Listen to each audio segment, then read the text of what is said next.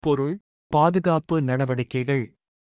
அன்புள்ள மேடம்ஸ் ஐயாக்கள் எங்களுக்குத் தெரியும் இந்த காலகட்டத்தில் துரதிருஷ்டவசமாக அவ்வப்போது நிகழும் பாதுகாப்பு அல்லது பயங்கரவாத சம்பவங்களை சமாளிக்க வேண்டிய கட்டாயத்தில் இருக்கிறோம். ஒரு நபர் ஒரு பொது இடத்தில் தாக்கப்படும்போது உங்களுக்கு தெரிந்தபடி இரண்டு எதிர்வினை விருப்பங்கள் உள்ளன.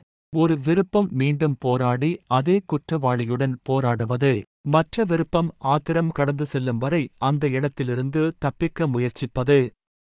இருப்பினும் ஒரு ஊனமுற்ற நபருக்கு வரும்போது சக்கர நாற்காலி எல்லைக்குட்பட்டு ஒரு நபருக்கு வரும்போது இன்னும் உண்மை இந்த இரண்டு வழிகளும் எதுவும் சாத்தியமில்லை.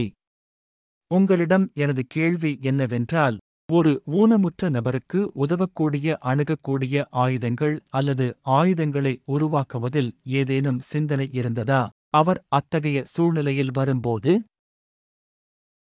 தொழில்நுட்ப மட்டத்தில் இத்தகைய ஆயுதங்கள் திறந்திருக்கும் அளவிற்கு ஊனமுற்றோர் அத்தகைய ஆயுதங்களுக்கு எந்த அணுகலை பெறுவார்கள் என்பதை தீர்மானிப்பதை நோக்கமாக கொண்ட அளவுகோல்கள் மற்றும் சோதனைகளை எவ்வாறு அமைப்பது என்பதை கவனியுங்கள். தற்காப்புக்கான அத்தகைய உரிமையை துஷ்பிரயோகம் செய்வதற்கான சாத்தியக்கூறுகள் இதற்குக் காரணம் அல்லது இது ஒரு மருட்சி மற்றும் பைத்தியம் யோசனையா? அல்லது நெறிமுறையாக அல்லது தார்மீக ரீதியாக ஏற்றுக்கொள்ள முடியாத இது எந்த வகையிலும் தகுதியானதல்லவா? நீங்கள் என்ன நினைக்கிறீர்கள்? திறந்த ஆயுதங்கள் மற்றும் அணுகல் பற்றி எனக்கு எந்த அறிவும் இல்லை என்பதை நான் கவனிப்பேன். இது ஒரு ஊனமுற்ற நபராக மட்டுமே எனக்குத் தெரியும். அவ்வப்போது தயாரிப்புகளே தேவைக்கேற்ப அன்றாட வாழ்க்கையில் உதவ முற்படுகிறது.